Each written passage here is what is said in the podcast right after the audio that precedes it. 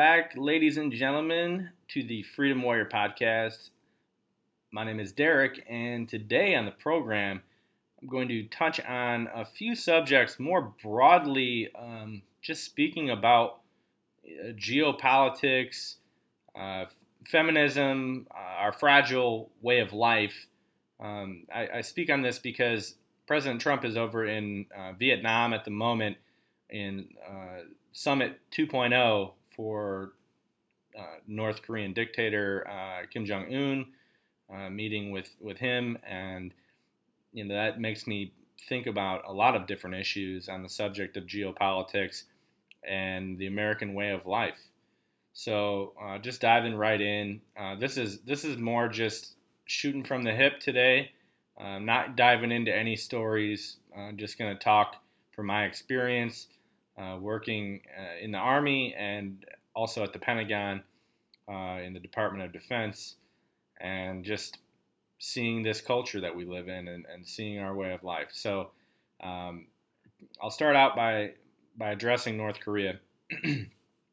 Still getting over that cold uh, from like a week and a half ago. Anyways, um, North Korea has been a threat for some time now, and uh, one of the primary threats they are to us uh, is more just uh, not. It has nothing to do with nuclear, uh, even though that is a threat. But uh, they could wipe. Um, they they could wipe South Korea out um, pretty quickly. Maybe not the, the country, but certainly Seoul. Um, it's right there across the border. They have a lot of artillery already lined up ready to go should anything happen. Uh, so it's a very tricky uh, scenario. Done, we've done a lot of different war games, uh, which are basically just uh, mock simulations of what would go down if we were to engage with North Korea. Uh, they end in disaster almost all of the time.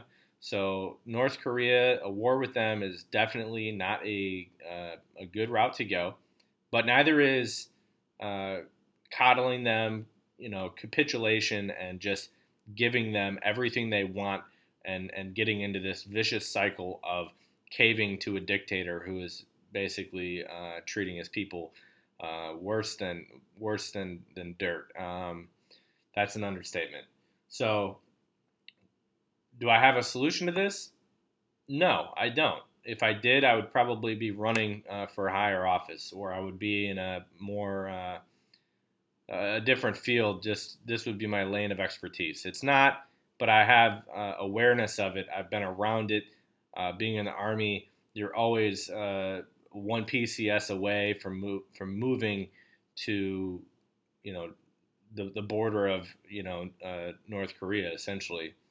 Uh, so, anyways, North Korea right now, what's happening with with Trump is is actually pretty positive news. I'm skeptical about it uh, about the intentions of Kim Jong Un, but it is something that needs to be done. So for the past, you know, 30 plus years, we have been giving them everything. I mean, we've caved on everything and allowed them to advance to the point of being a nuclear armed con- country.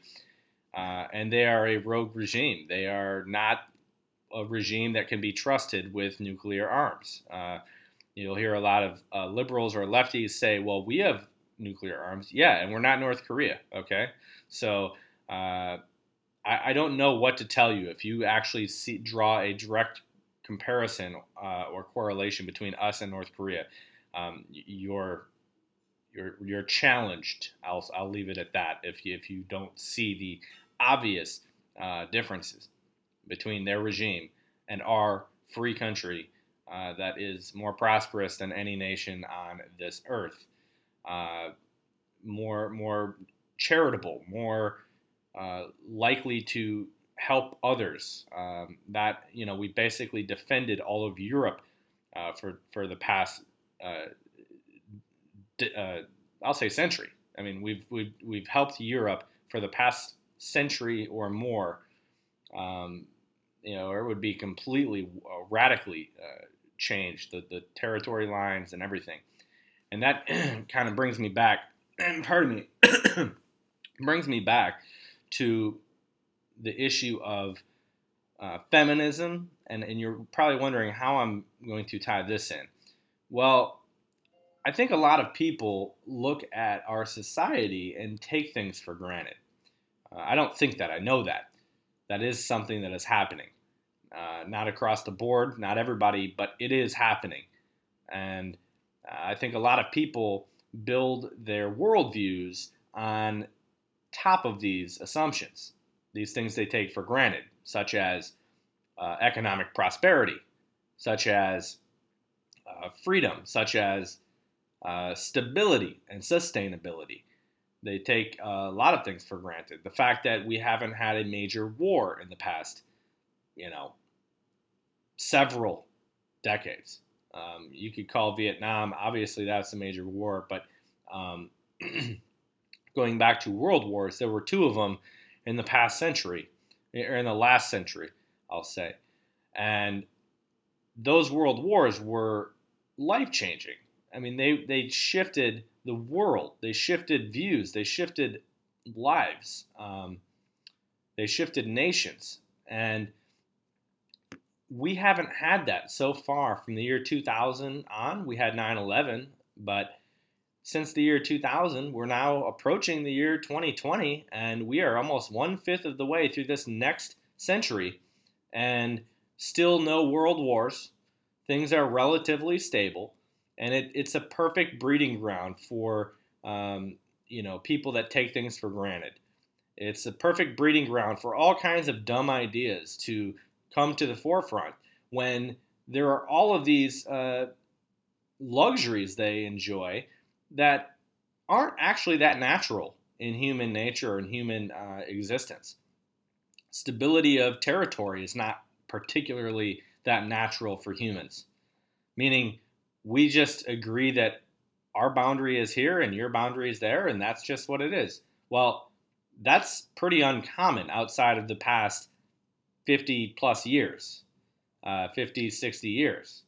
So there, up until then, you know, people were constantly invading others and uh, attempting to conquer other uh, nations and uh, territories. That's not particularly that uncommon. Uh, so now that we have had that stability, a lot of people take that for granted. They think it can't ever change. Uh, it could change tonight. And I've seen this from being inside of the, the military, just how fragile some of this is. Uh, the amount of preparation that goes into ensuring, uh, you know, a, a, proper and adequate uh, and overwhelming response to anyone who would dare challenge us as a nation. Uh, that is something that you know worries me because I realize that you know, we don't have a perfect silver bullet here to end uh, any problem that comes up. There are some new challenges that are that we're facing these days. Uh, so that technology is making it quite difficult. Actually, it's actually our enemy. Uh, we were very good at traditional military force, and now we are allowing uh, people to trail us. I'll, I'll, I'll, I'm trying to think of the word that they referred to them as in um, one of the recent reports I read, but uh, close trailers, uh, people who nations and, and, and actors who are playing catch up, but they're they're running not that far behind us, and technology is helping them catch up even even closer to us. And if we stumble at all, they're going to be dead even with us. So often we, we talk about near peer adversaries. Obviously, uh, you probably know who those near peer adversaries would be. I already mentioned them uh, with with uh, well with Russia and uh, China, but um, but more broadly, just anybody that that has a computer these days can be a, a, a near peer adversary in that domain. And uh, that's kind of scary because we're very vulnerable in what we uh, have to protect. We have a lot more to protect than, say, North Korea. Uh, North Korea has like 13 or 20 different websites that their um, their their citizens, if you want to call them that, uh, can go to, and they're all propaganda. They're all state run. But you know, what do we do? can we attack that? Can we attack their networks? Can we, you know, yes, we can drop bombs and stuff, but what about in the future when the fight is brought on, on a technological front? What do we do against someone that has nothing to defend? When they have people that can attack what what we need to defend, and they can do it very well. Uh, so that is a problem. Uh, you know, that could possibly disrupt our way of life and way of um, looking at things and our stability. But uh, I, I, see a lot of people, uh, and I go back to the feminists or feminists, going back to feminism, and a lot of these people just think nothing will ever change. They think that if uh, if you know men and women are equal in every way, and and we just need to um, kind of get with the times. Well, I guess my, my take on that would be that no, actually, I think you need to get with the, the, the times and the reality that uh, times can change. And what happens if we go back to a, a different period of time? Maybe we won't, we'll, we'll always move forward, you know, laterally in time. But I'm saying, what if things change? What if, what if, you know, I mean, look at Rome. I mean, Rome fell apart inside of like 50 years, essentially their influence, their territory, and all that. Uh, so the Roman Empire, if that can happen there, I don't think that technology necessarily prevents us from having something like that happen here. I think it makes it actually more likely, maybe not more likely, but more difficult and complex to address. Uh, if if anything does happen, we're going to have more to deal with. We're going to have bigger problems. Um, kind of like in the era of um, before Y2K, people weren't worried about, you know, if the computers went down because they were doing everything in, on paper. But now there's a bigger concern. What if these systems don't work the way we need them to work? Well, it's only going to get worse as we get into the world of AI and automation. So uh, there are some big things that could poss- possibly send us tumbling downward if we don't, you know, look at them and address them and, and have proper decision making and, and really uh, take caution with with what we have in front of us. And my my question I would pose to the feminists is, what happens if we do go back to a darker time? What happens if uh, what happens if we have the World War III? We've had one and two, two of them inside of one century.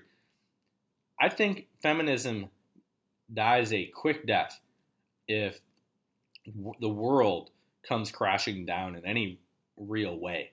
And I'm not talking an apocalypse. I'm not talking any, you know, sci-fi stuff. I'm talking just humanity being, you know, humans being human. Humans gonna human.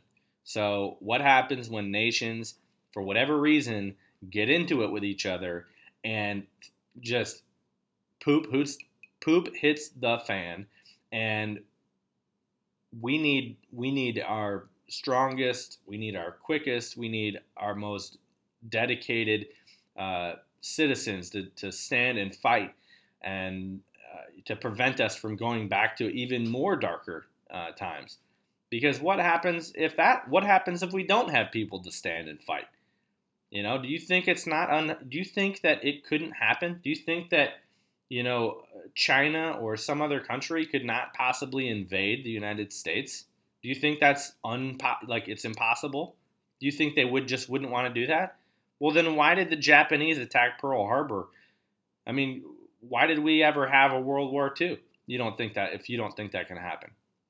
So I just want to um, emphasize how fragile our society is, and it's so important for our president to be, uh, you know, engaging, trying to to get rid of some of these problems, or at least diminish the possible um, worst regrets. I mean, minimizing our maximum regret. That's what we need to do. Um, you know, our maximum regret would be a full blown war of some kind with North Korea. But it's not just North Korea. There's a lot of other nations out there. Um, right now, the focus is our near peers. And, you know, what would happen if they took advantage of our, uh, you know, vulnerability, our, our, our, you know, reluctance to modernize our forces, our our military, uh, our, our reluctance to modernize our technology and keep up with the threats that they uh, pose. Well, I can tell you if we if it goes to, down that road, goes down to those uh, dark times, we're going to have a large swath of our population right now who would not be ready to fight because we have a lot of just everybody gets a trophy. I'm offended about everything. Uh, I'm seeing, I saw it infiltrating our uh, armed forces just just for my time in the army. But what about the people that aren't even in the army? Like, could we actually draft people these days and have have a, a standing army that would contend with like China? I don't think so. I don't think we would. I think right now, given the culture we're in, there are people who would actually sympathize with China. Uh, they would sympathize with our foreign enemies because they think we're that bad of a nation. And that's the problem with the opposite of nationalism and, and patriotism. Uh, the opposite is hating your country. And people who hate their country are not eager to go give their life for their country. They're not eager to defend it, meaning they're willing to just concede and let it slip away. Well, that's a really scary thought. That's a really scary thought that you know you have such a, a large swath of our population that aren't even proud of our country and want it to be harmed to show that they're right, to show how horrible of a place we live in. Well, if that happens, I fully expect our enemy to take advantage of those uh, mindsets, take advantage of that weakness, of those weak willed uh, Americans who refuse to like appreciate what we have.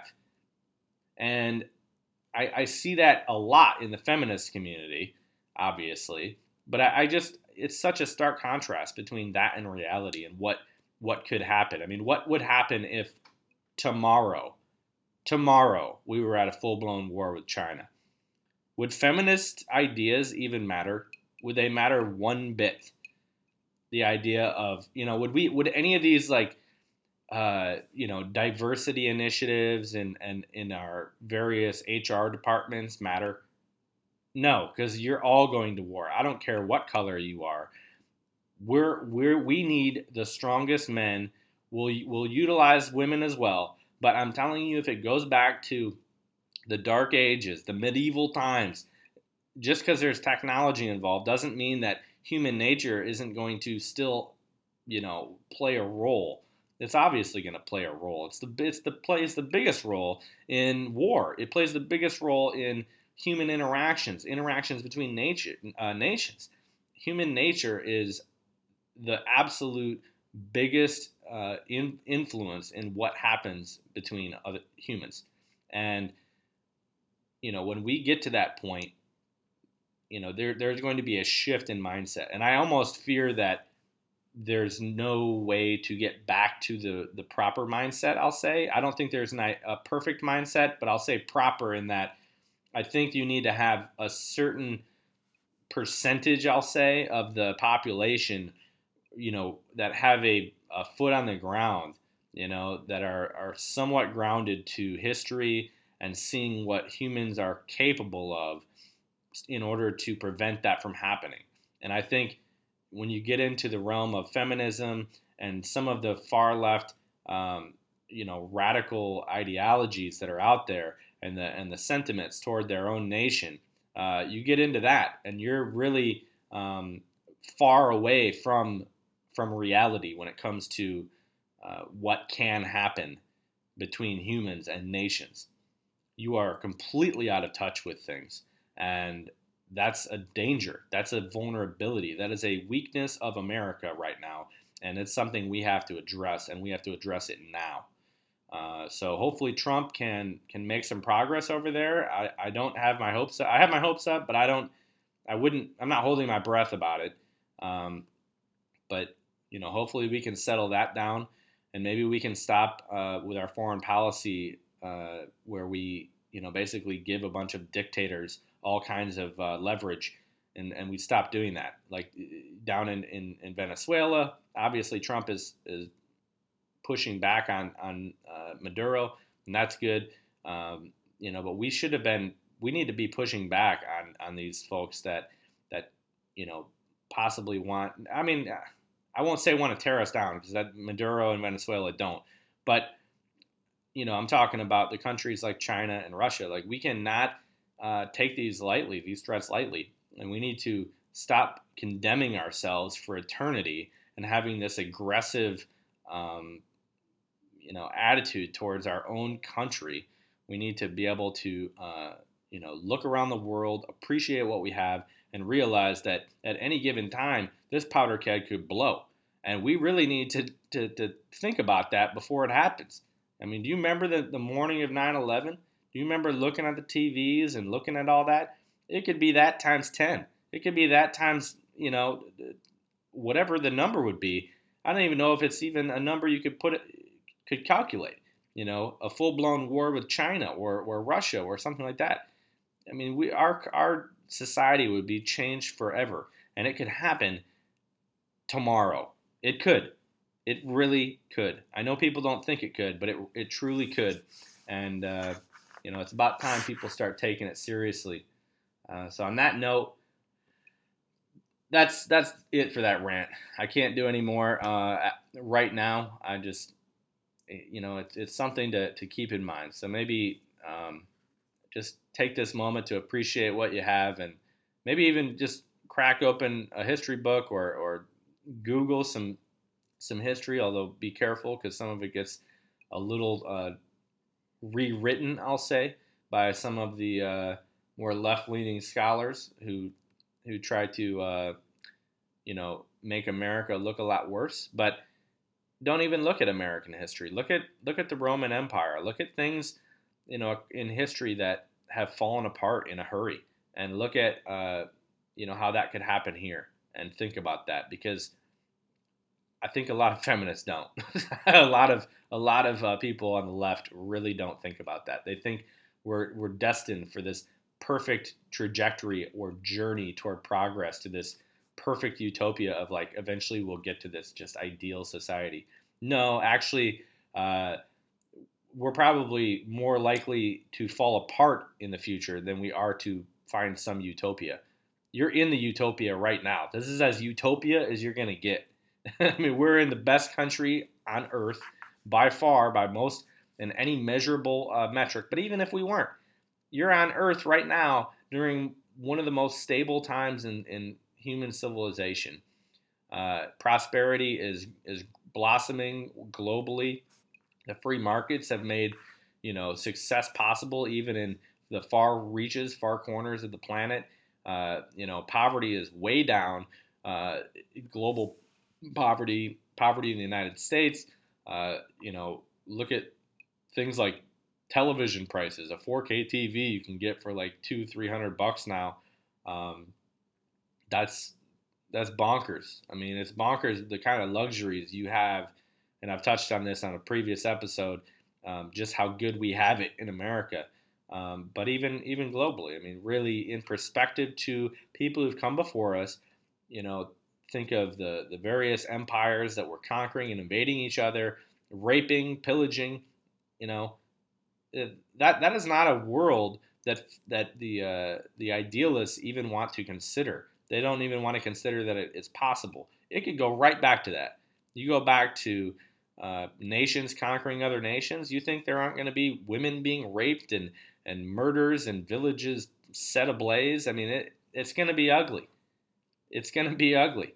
So, you know, get some perspective, figure it out. And, uh, I mean, I'm, I'm not ranting at you, but I'm just saying more at um, the people who don't understand it, or the people who don't appreciate it, the people who don't realize how much of a powder keg we are sitting on. So, on that note, uh, my name is Derek. This is the Freedom Warrior Podcast. Thank you for tuning in. Please subscribe, and I will catch you next time.